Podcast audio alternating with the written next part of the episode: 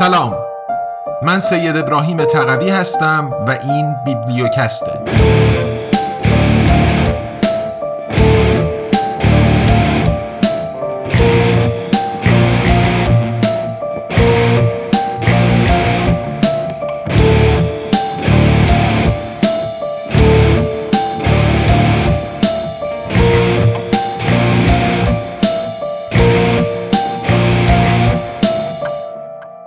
ابرقدرت ریاکار. چرا باید از زیر سایه ایالات متحده آمریکا خارج شویم؟ نوشته میشای لودرس بازگردان سید ابراهیم تقوی. قسمت یازدهم. فصل ششم. جهان مال ماست. از بار مرد سفید تا عملیات برای آزادی و دموکراسی. سیاست امپریالیستی یک اختراع آمریکایی نیست بلکه بخشی از تمام تاریخ بشر است. این تاریخ در اصل از اوجگیری و افول از شکلگیری و برباد رفتن یکی پس از دیگری امپراتوری ها تمدن ها و فرهنگ ها تشکیل شده است. نخستین کسی که این مسئله را به تفصیل بیان کرده و این چنین راه را برای علم مدرن تاریخ هموار ساخت علامه عرب زبان زاده تونس ابن خلدون از 1332 تا 1406 میلادی بود. کتاب معروف چند جلدیش مقدمه پیش درآمدی است بر فلسفه ای از تاریخ که از مشاهده دقیق وقایع و تحولات تاریخی از اقتصاد، سیاست و آموزش جان می‌گیرد. با ذهنی هوشیار او ذات قدرت را وصف می کند. در ابتدا انسجام اجتماعی عصبیت درون یک گروه وجود دارد این انسجام اغلب به صورت اتفاقی میان قبایل یا توایف مختلف شکل می گیرد. به محض آنکه گروه های صاحب نفوذ به دنبال کسب قدرت افتادند به یک ایدئولوژی مذهبی نیاز داشتند که هم به خودشان مشروعیت ببخشد و هم پایه های حکم را تحکیم کند.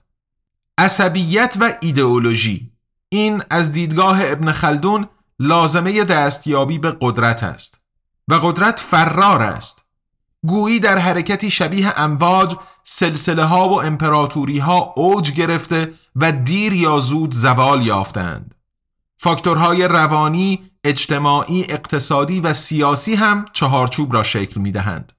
هر امپراتوری از پیشینیانش زاده و به نوبه خود دانه ها را برای اخلاف خود می کارد.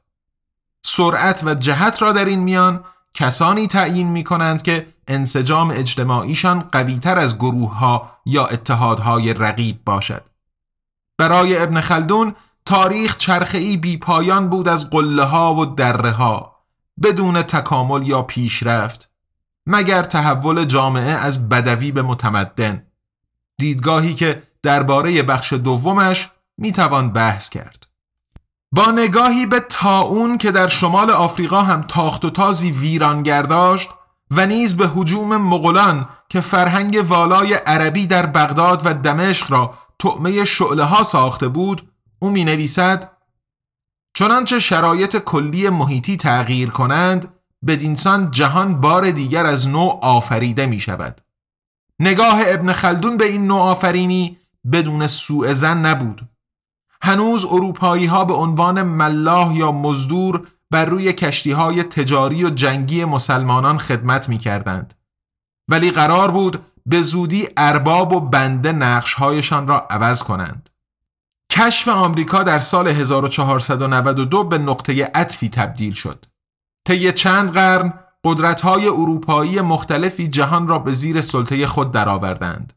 این لحظه زاده شدن استعمار بود که با لشکرکشی ناپل اون به مصر در سال 1798 در نیمکره عربی اسلامی نیز آغاز شد. استعمار هم به نوبه خود نسخه پیشین نئو امپریالیسم امروزی به مرکزیت قدرت ایالات متحده آمریکاست.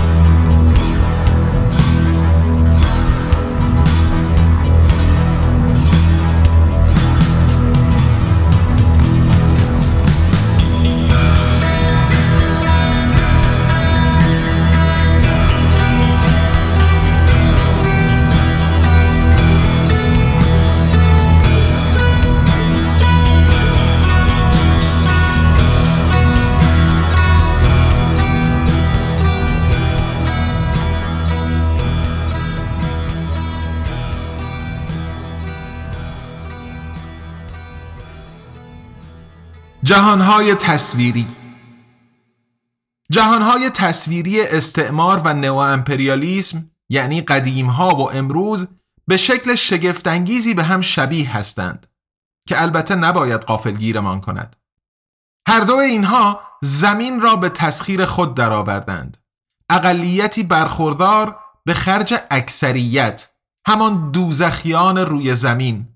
عنوان کتابی که مؤثرترین مانیفست ضد استعماری به شمار می رود. در سال 1961 منتشر شد. نویسندهش روانپزشک و سیاستمدار فرانسوی اصالتا اهل مارتینیک در کارائیب فرانس فانون بود. با نگری چشمگیری این بازمانده بردگان همانطور که پس از او هارولد پینتر ساختارهای بیعدالتی جهانی شده را در این کتاب شرح داده است و مانند پینتر فانون نیز نزد خود مقدس پندارها منفور است در این کتاب از جمله می‌خوانیم ترک کنیم این اروپایی را که دست بر نمی دارد از حرف زدن از انسانها و همزمان به خاک و خونشان می کشد.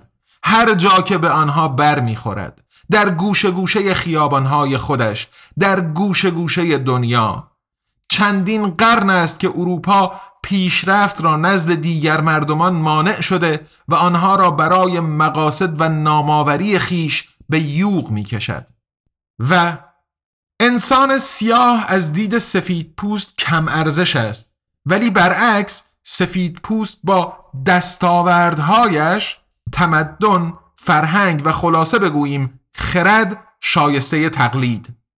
مانیفست او در بهبوهه جنگ الجزایر منتشر شد. زمانی که الجزایری ها در فرانسه و نه فقط در پاریس در خیابان تعقیب و کشته می شدند. اما امید به زندگی متفاوت و بهتری پس از استقلال الجزایر در سال 1962 مانند بسیاری جاهای دیگر بیهوده از آب درآمد. آنچه که باقی ماند پاره پارگی داخلی میان اقلیت‌های قومی، مذهبی یا فرهنگی بود و مهاجرانی که دیر زمانی است در جامعه میزبان ادغام شده اند و در آلمان حتی در نسل‌های سوم یا چهارم همچنان مهاجر خوانده می‌شوند. دانستن اینکه شخص از سوی اکثریت جامعه به عنوان بخشی از آن دیده نشده یا تحقیر می شود باری سنگین است. استعمار دست راست امپریالیسم است و بالعکس به هر دو تنها همراه با دیگری می‌توان اندیشید اکراه دارم از نقل قول کردن از لنین ولی در همه چیز که به خطا نبود در مقاله 1916 در تبعید در سوئیس منتشر شدهش امپریالیسم بالاترین مرحله سرمایهداری فرضیه اصلی را بر مبنای آراء مارکس بیان می کند. سرمایه مالی چند بانکدار بزرگ تک قطبیگرا با سرمایه مجموعه های صنعتی تک قطبیگرا ممزوج می شود. حاکمیت جبارانه بر مردمان غیر اروپایی که در ابتدا بیش از همه بر مبنای قدرت نظامی شکل گرفته بود تغییر می کند. اتحادی امپریالیستی میان قدرت سیاسی و اقتصادی شکل می گیرد با این هدف که سرمایهداری حاکم بر بازارهای مدام بیشتر را در سراسر جهان به آن مناطق و قلمروهایی گسترش دهند که هنوز فتح یا فرمان بردار نشدند. سه سال پیش از لنین در 1913 روزا لوکزامبورگ در مهمترین اثرش انباشت سرمایه یادداشتی بر توضیح اقتصادی امپریالیسم نوشت تنها گسترش یافتن در بخش های هنوز رقابتی نشده جهان می‌تواند در هم فروپاشی یک نظم اقتصادی بنا شده بر حاکمیت و رشد دائم را به تأخیر بیاندازد ولی نمی‌تواند مانع آن شود جنگ و رقابت ملل پیشرو با اقتصاد سرمایهداری همانقدر که خطرناک است برای خودشان نیز ویرانگر است و صلح جهانی را تهدید می کند. در درستی این مشاهده تا امروز چندان چیزی تغییر نکرده است همان گونه که رقابت داغ شده میان ایالات متحده و چین به خوبی نشان می دهد. اصر استعمار پس از جنگ جهانی دوم به پایان رسید. از امپریالیسم کلاسیک نئو امپریالیسم به وجود آمد. نشان تجاری آن به شکلهای مختلف اعمال نفوذ کردن، وابسته ساختن یا حاکمیت بر کشورها و مناطق کمتر توسعه یافته از سوی کشورهای صنعتی و به وسیله کنسرنهای چند ملیتی است. به رهبری و در قالب امپراتوری ایالات متحده که به عنوان قدرت نظم دهنده چهارچوب ژئوپلیتیک آن را ایجاد می کند نئو امپریالیسم بخواهیم به زبان تمثیل بگوییم سپر و بازار آزاد شمشیر یک نظم جهانی سهامی عام هستند که سودجویی افسار گسیختش زمین را به حد نهایت تاباوری زیست محیطیش میکشاند مثلا با تغییرات آب و هوایی.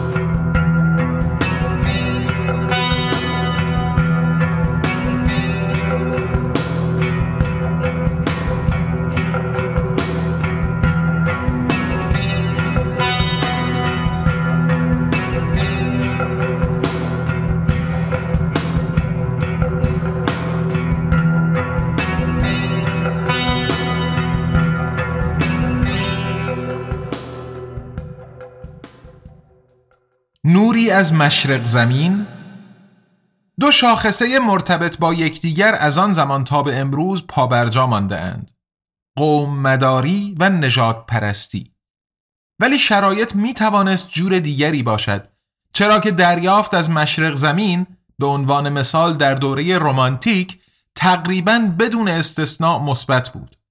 جهان تازه کشف شده آدمی را به رؤیا پردازی می انگیخت ترجمه اشعار فارسی و عربی الهام بخش تولیدات ادبی شاعران آلمانی بود بیش از همه گوته در دیوان غربی شرقی آنها در هنر شاعری مشرق زمین سندی محکم می‌دیدند مبنی بر اینکه مردمان و ملتها را ارزشهای اخلاقی یکسان و پویش یکسانی در جستجوی زیبایی به یکدیگر پیوند دادند. این دیدگاه ها در فضای عمومی قرنهای 18 و 19 تنین گسترده ای یافتند. از سوی دیگر برای فلاسفه عصر روشنگری مشرق زمین استدلالی علیه حکومت تمامیت خواه و مشروعیت مذهبیش به شمار می رفت. چرا باید این حکومت تجسم نقطه اوج تاریخی تمدن بشری باشد وقتی که فرهنگ های غیر اروپایی مدل های سیاسی و مذهبی به کل متفاوتی برای اجتماع به کار گرفتند. Ex Oriente Lux آن وقتها این گونه فکر می کردند تا آنکه استعمار تصویرهای قدیمی دشمن را از زمان جنگهای صلیبی دوباره زنده کرده و راه تقابل فرهنگی را در پیش گرفت. اروپایی ها و همراهشان آمریکایی های از اروپا مهاجرت کرده بار دیگر خود را تمدن برتر می‌دیدند و تا امروز هم اگرچه این گرایش سیر نزولی دارد موضع برتر خود را در قبال مردمان غیر اروپایی حفظ کردند با تأثیرگذاری زود هنگام مبنی بر تصورات خود بر جامعه جهانی فناوری و منطق محور به خصوص بازنده های خاور نزدیک و میانعی مدرنیته روحشان پاره پاره شده از تضادهای هویتی به آموزه های نجات بخش سوال برانگیز هم پناه می بردند. گاهی با رنگ و بوی ملیگرایانه گاهی اسلامگرایانه پس از سقوط دیوار برلین اسلام جای کمونیسم را به عنوان تصویر غالب دشمن در غرب گرفت این تحول به یاری مشروعیت بخشی به سیاست نئو امپریالیستی تغییر رژیم پس از 11 سپتامبر از افغانستان تا لیبی آمد.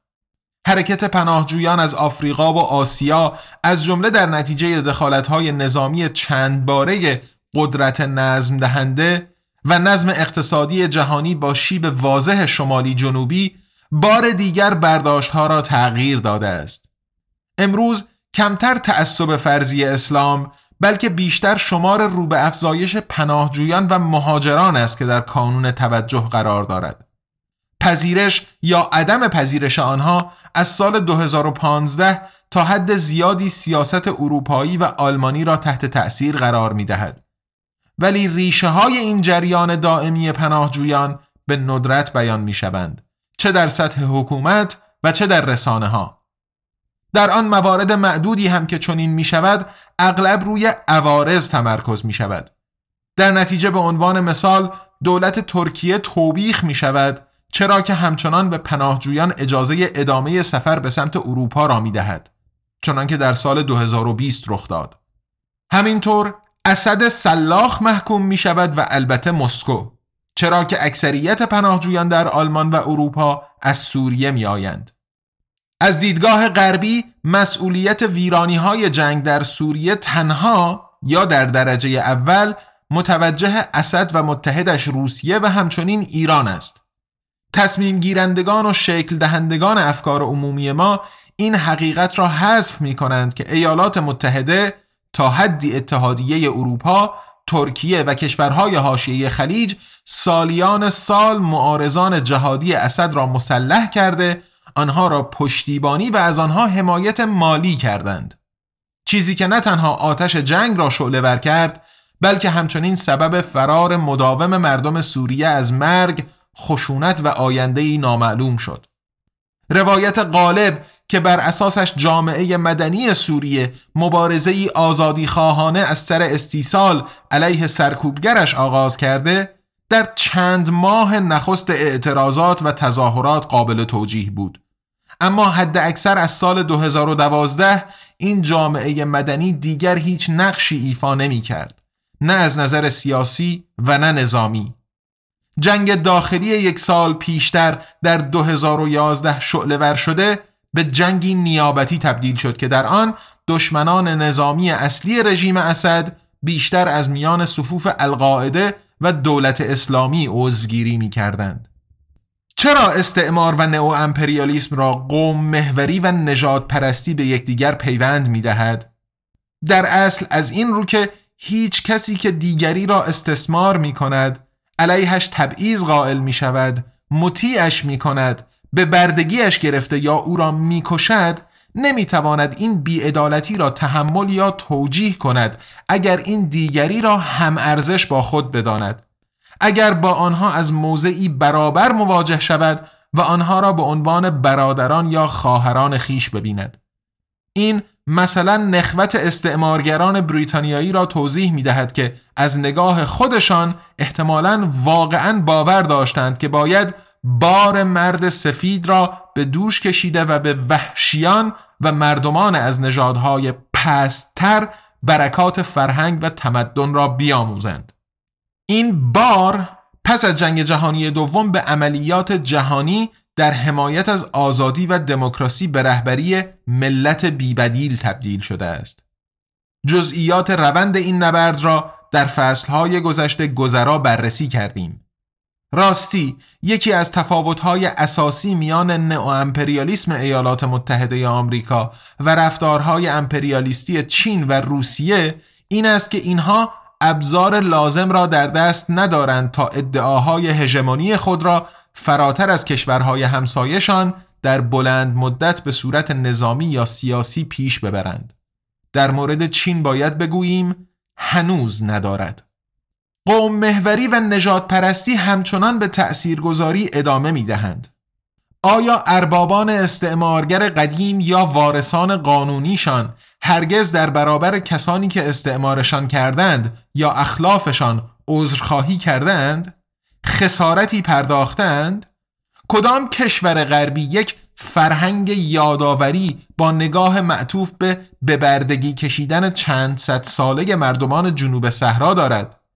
نابودی و سلب حقوق اقوام، قبایل و گروه های بومی در آمریکای شمالی و جنوبی چگونه می‌توان توضیح داد که ویرانی کشورهای متعدد عربی، اسلامی، آمریکای لاتین، خاور دور و غیره در نتیجه سیاست معطوف به قدرت واشنگتن کمتر موجب خشم می شود اگر اصلا بشود.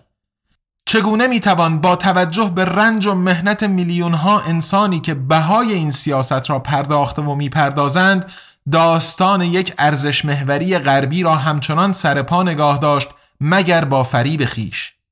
جهانهای تصویری هویت بخش ما از پیش آن داستانهایی را رجوع به لیپمن در خود دارند که با فیلتر مناسب ادراکات رسانه‌ای ما و همینطور فرهنگهای دیگر را شکل می دهند.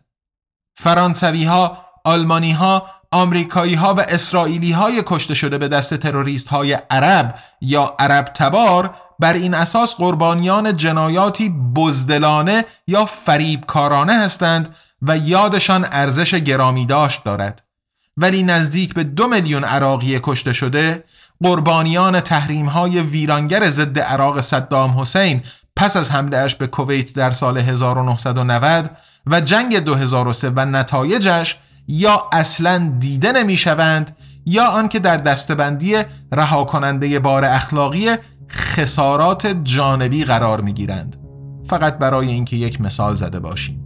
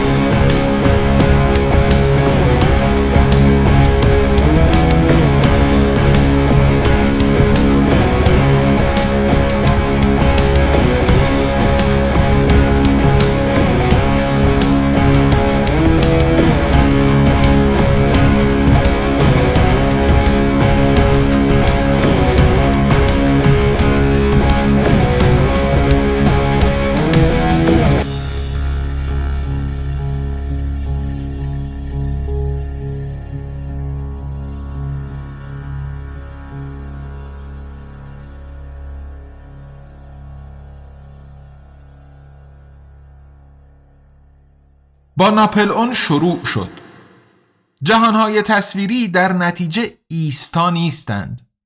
آنها محصول مدها، ایدئالها و منافع متغیرند. خوبهای امروز می توانند شر فردا باشند و بالعکس. کمتر کسی متوجه این واقعیت است که هر کدامشان بخشی از یک عصبیت اجتماعی ملی یا از نوعی دیگر هستند. هر کدام هویتش را در اصل از ترد ذهنی آنچه ناشناخته است می‌گیرد و عامل مرزبندی می شود. بنابر دیدگاه زیگموند فروید مکانیسم اصلی در شکل گرفتن بیگانه فرافکنی است. از جهانهای تصویری تصویر دشمن ساخته می شود. آنها لازمه آن سلسله مراتب ارزشگذاری هایی هستند که در ساعت صفر استعمار در مشرق زمین عربی خود را نشان داد. در مصر سال 1798 فرانسوی های انگار از ناکجا در آفریقای شمالی پهلو گرفته بدون مواجهه با مقاومت قابل ذکری تا قاهره پیشروی کردند. مصر آن زمان اسمن به امپراتوری عثمانی تعلق داشت ولی تحت حاکمیت کاستی از سربازان برده سابق مملوک ها قرار داشت. ولی آنها چیزی برای مقابله با فناوری نظامی برتر فرانسوی ها نداشتند. انگیزه ناپلئون برای این لشکرکشی تضعیف رقیب ژئوپلیتیکش بریتانیای کبیر بود که پیشتر فرانسویان را از پایگاه های هندیشان عقب رانده بود. قرار بود کنترل مصر به دست فرانسه مناسبات قدرت را در هند به ضرر بریتانیایی هایی تغییر دهد که کمپانی هند شرقیشان جابجایی کالا میان مشرق زمین و مغرب زمین را از جمله از طریق خاور نزدیک اداره می کرد. تنها چند هفته طول کشید تا ساکنان قاهره به تغییر دراماتیک چهره شهر و تأثیر فسادانگیز فرانسوی ها اعتراض کنند. به خصوص به خاطر نوشیدن علنی الکل و افزایش روسپیگری. بسیاری از مسلمانان شکست خوردن کشورشان به دست یک مسیحی را یک فاجعه به شمار می آوردند. این احساس تشدید هم شد وقتی که سربازان فرانسوی در جریان سرکوب نخستین اعتراضات به مسجد الازهر به گونه واتیکان اسلام اهل سنت هجوم بردند. اسبهایشان را در محرابها بستند به نسخه های قرآن اهانت کردند مست کردند تا آنجا که دیگر نتوانستند خودشان را کنترل کنند و روی سجاده ها ادرار کردند صحنه به شدت نمادین که در آن جهل و تحقیر در برابر شکست خوردگان به یک اندازه به چشم می آیند. خود ناپل اون نسخه ای مصری از انجمن گردانندگان موسوم به دایرکتوار مانند آنچه که آن زمان در پاریس وجود داشت تشکیل داد و این دیوان را با بزرگان کلام و فقه اسلامی قاهره پر کرد. اینها با استراب خود را ناگهان به جایگاه سیاسی ارتقا یافته می دیدند و اغلب از سوی ناپل اون مورد مشاوره قرار می گرفتند. نخستین در میان بسیاری تلاش های هدفمند برای اعطای قدرت سیاسی به اسلام از سوی نمایندگان در ظاهر دهری مشرب غرب این گفته فیلسوف و پژوهشگر هندی پانکاج میشرا مهم است چون سیاسی سازی اسلام با استعمار آغاز شد و به هیچ عنوان در قرآن و در خود دین ریشه ندارد همانطور که منتقدان اسلام این روزها از تأکید بر آن خسته نمی شوند. بریتانیایی ها بلا فاصله به پیشروی فرانسه واکنش نشان دادند و بخش اعظم ناوگان ناپل اون را در نبرد ابوغیر یا نبرد نیل در نزدیکی اسکندریه اندکی پس از پهلو گرفتن غرق کردند. بریتانیایی ها و عثمانی ها سه سال برای بیرون راندن لشکر برون مرزی فرانسه از مصر زمان لازم داشتند. در 1801 آخرین بقایای این نیروها در نبردی پای اهرام جیزه به کل نابود شد. ناپل اون که از 1799 به پاریس بازگشته بود مدتها بود که فکر آنها را از سر بیرون کرده بود. حالا بریتانیایی ها سرزمین نیل را تصرف می کردند به عنوان تخت پرشی برای تاج سر مستعمراتشان هند. به جز در هند بریتانیایی ها سیاست فتح و مطیع سازیشان را کمتر با کمک نیروی نظامی بلکه بیشتر با ابزار مالی پیش می بردند. بیش از همه در مصر فرماندار عثمانی آنجا محمد علی از 1805 تا 1849 حکومت کرد. آن هم تا حد زیادی مستقل از حکومت مرکزی در استانبول. او تلاش کرد مصر را با سیاست اقتصادی مبتنی بر خودکفایی مدرن سازی کند. او به خصوص به اجبار تغییر بنیادین در کشاورزی را پیش برد تا بتواند در مقیاس بزرگ پنبه تولید کند.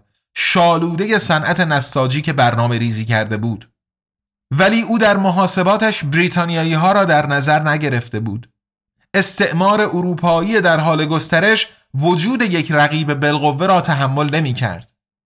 با امتیازات سیاسی و تجاری از سوی سلطان عثمانی و همینطور فشار نظامی لندن توانست اقدامات محمد علی را در اندک زمانی نابود کند و با این کار با یک تیر دو نشان زد استیلای صنعت نساجی بریتانیا در لانکاشر بر بازار جهانی اینگونه محفوظ ماند و همزمان راه به سوی یک اقتصاد استعماری هموار شد با فتح مصر با قراردادهای رهن و وام برای تسهیل جابجایی کالا به هند در دهه 1860 کانال سوئز احداث شد. بریتانیایی ها قاهره را وادار کردند ساخت آن را تا حد زیادی خود تأمین مالی کند و این بدهی های دولت را به حد غیرقابل تصوری افزایش داد. با این حال سود به دست آمده از کانال بیشتر به جیب سهامداران اروپایی سرازیر می شد.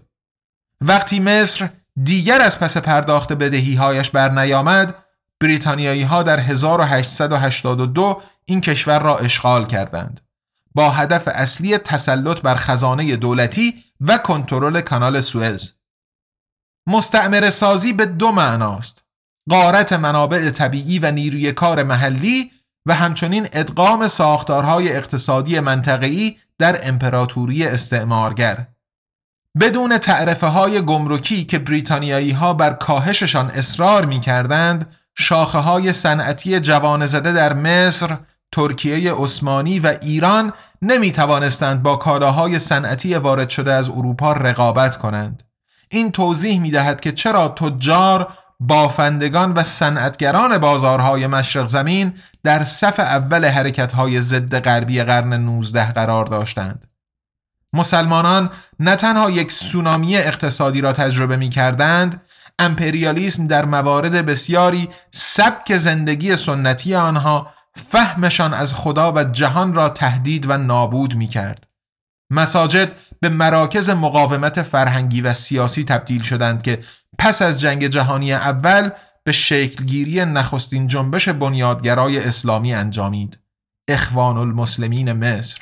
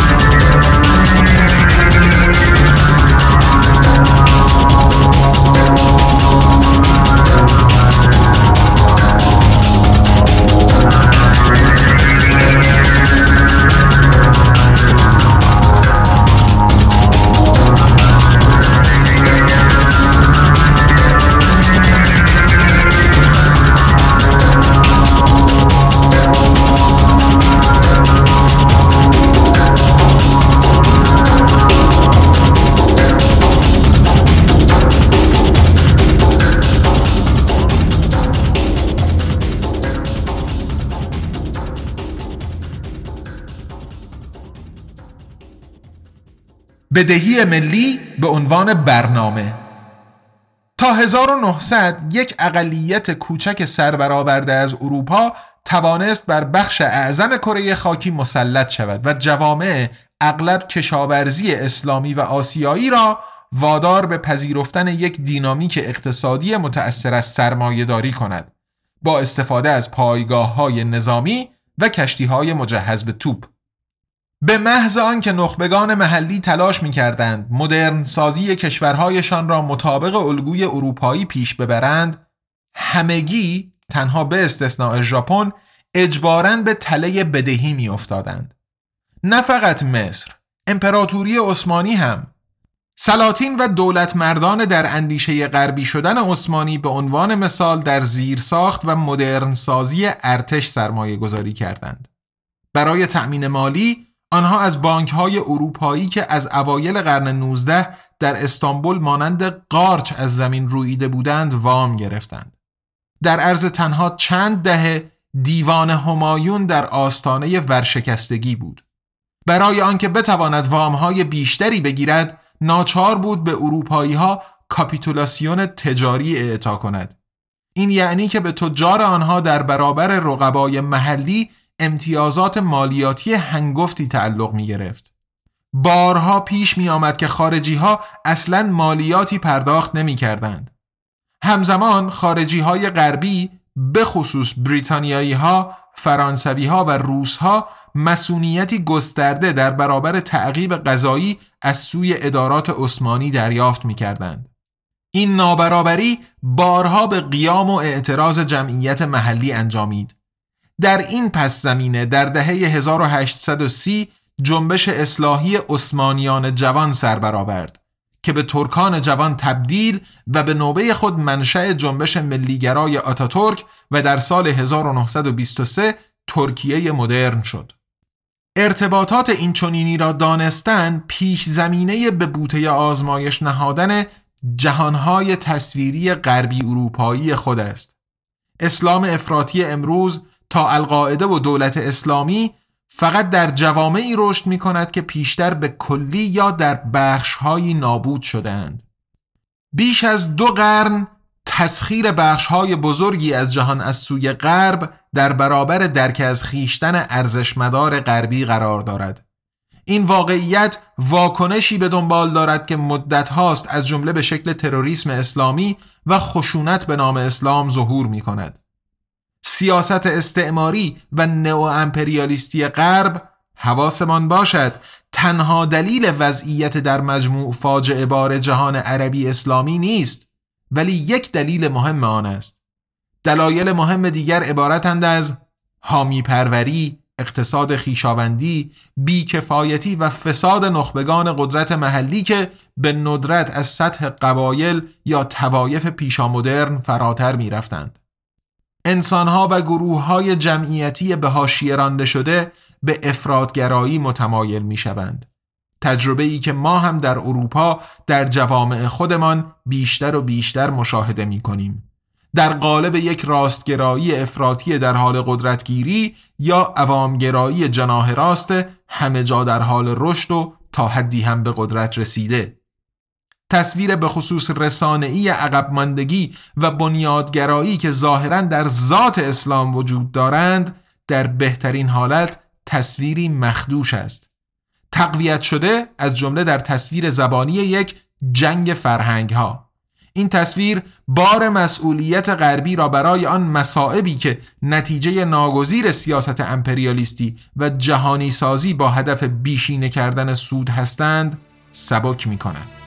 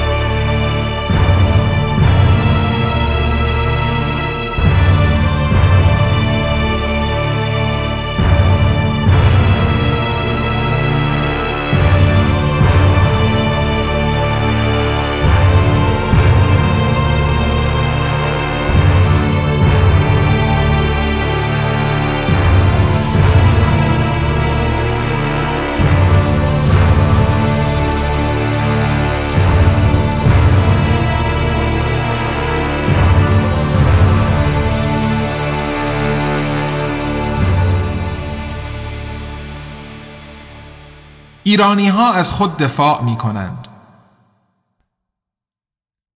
برخلاف عثمانی های همسایه و مصر ایران ابتدا از دستاندازی های اروپایی در امان ماند.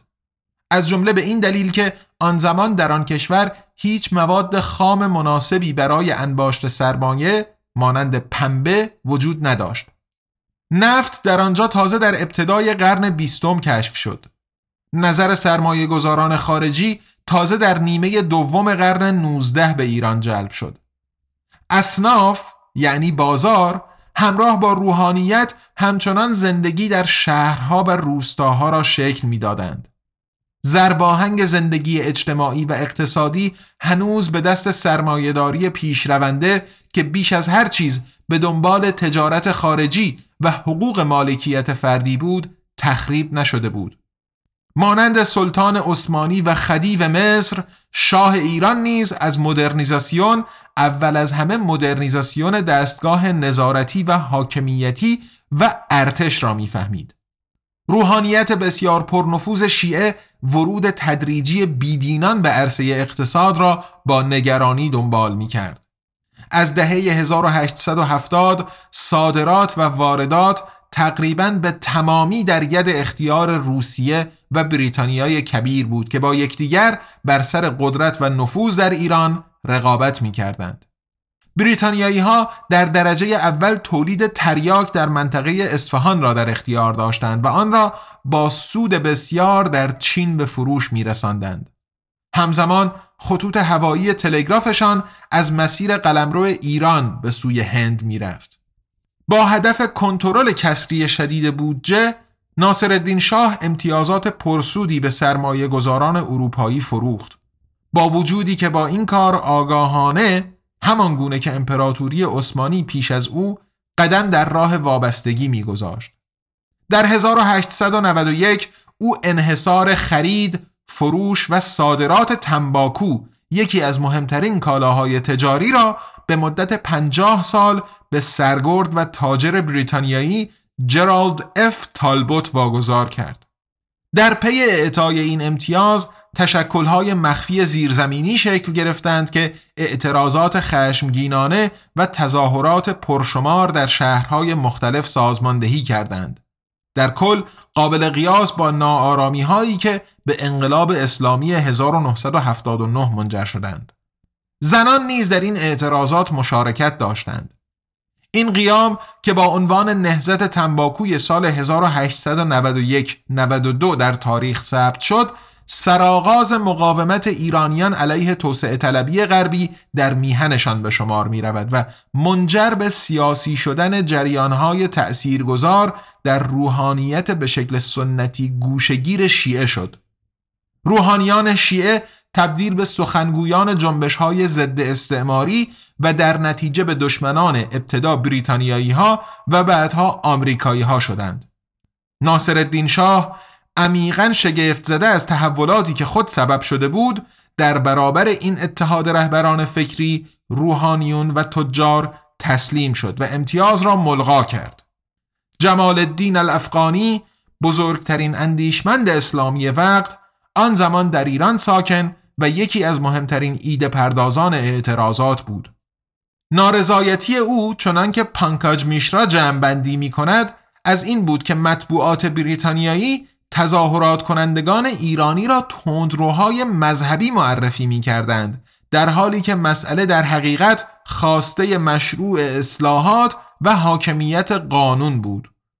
او به بازتاب خبری یک سویه آژانس خبری رویترز اشاره می کرد که صد البته متعلق به شهروندی بریتانیایی بود که همچنان مجوزهای تأسیس بانک و بهرهبرداری از معادن در ایران را در اختیار داشت.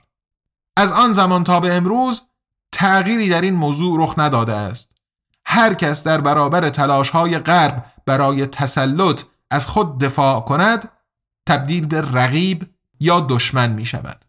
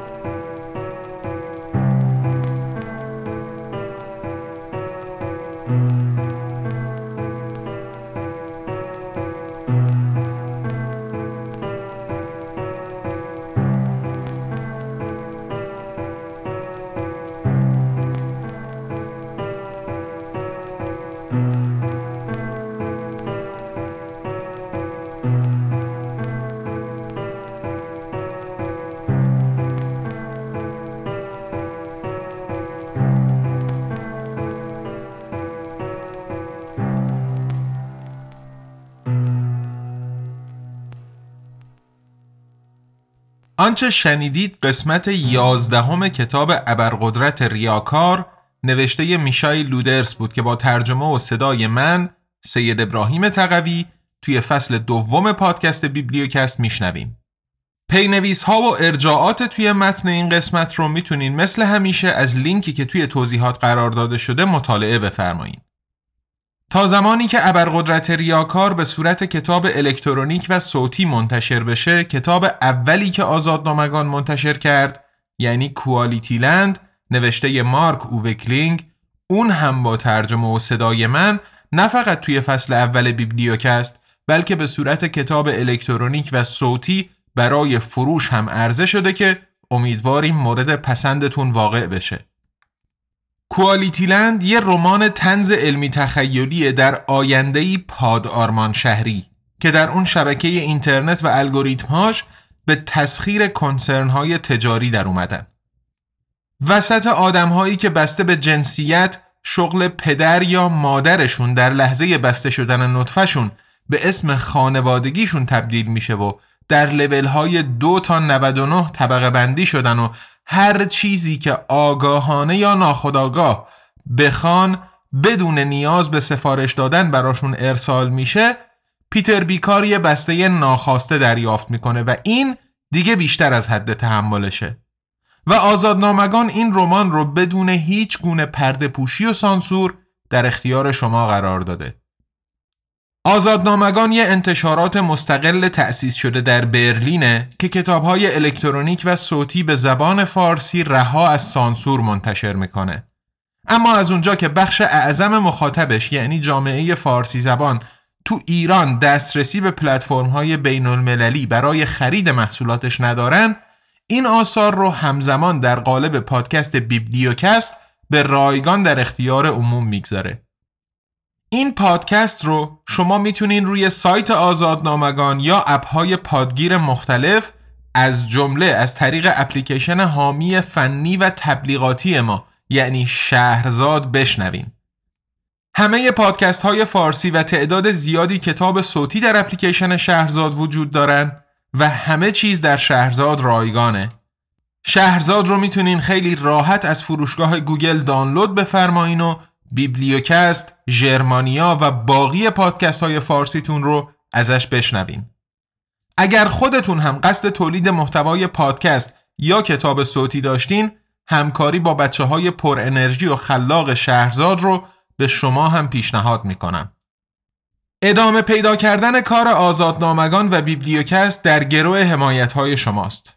اگر از بیبلیوکست خوشتون اومده و دوست داریم که ما بتونیم در ادامه کتابهای بیشتر و بیشتری رو به این شیوه در اختیارتون قرار بدیم آزادنامگان رو توی اینستاگرام، توییتر یا کانال تلگرام دنبال کنین و به دوستان و آشنایانتون هم معرفی بفرمایید. مخاطبینی که خارج از ایران هستن یا به هر نحوی به پلتفرم های فروش دسترسی دارن می‌تونن کوالیتی لند رو در قالب کتاب الکترونیک یا صوتی خریداری کنن و بخونن یا یک پارچه به جای سریالی داخل پادکست بشنون.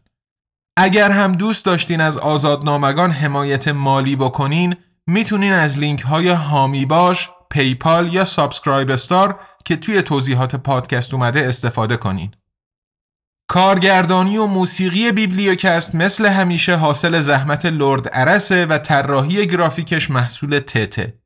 دوست عزیزم نیما اکبرخانی هم زحمت ویراستاری ترجمه من از ابرقدرت ریاکار رو تقبل کرده و من اینجا از همهشون مراتب تشکر و قدردانیم رو اعلام می‌کنم. همینطور از همه کسایی که از بیبلیوکست و آزادنامگان حمایت کردند.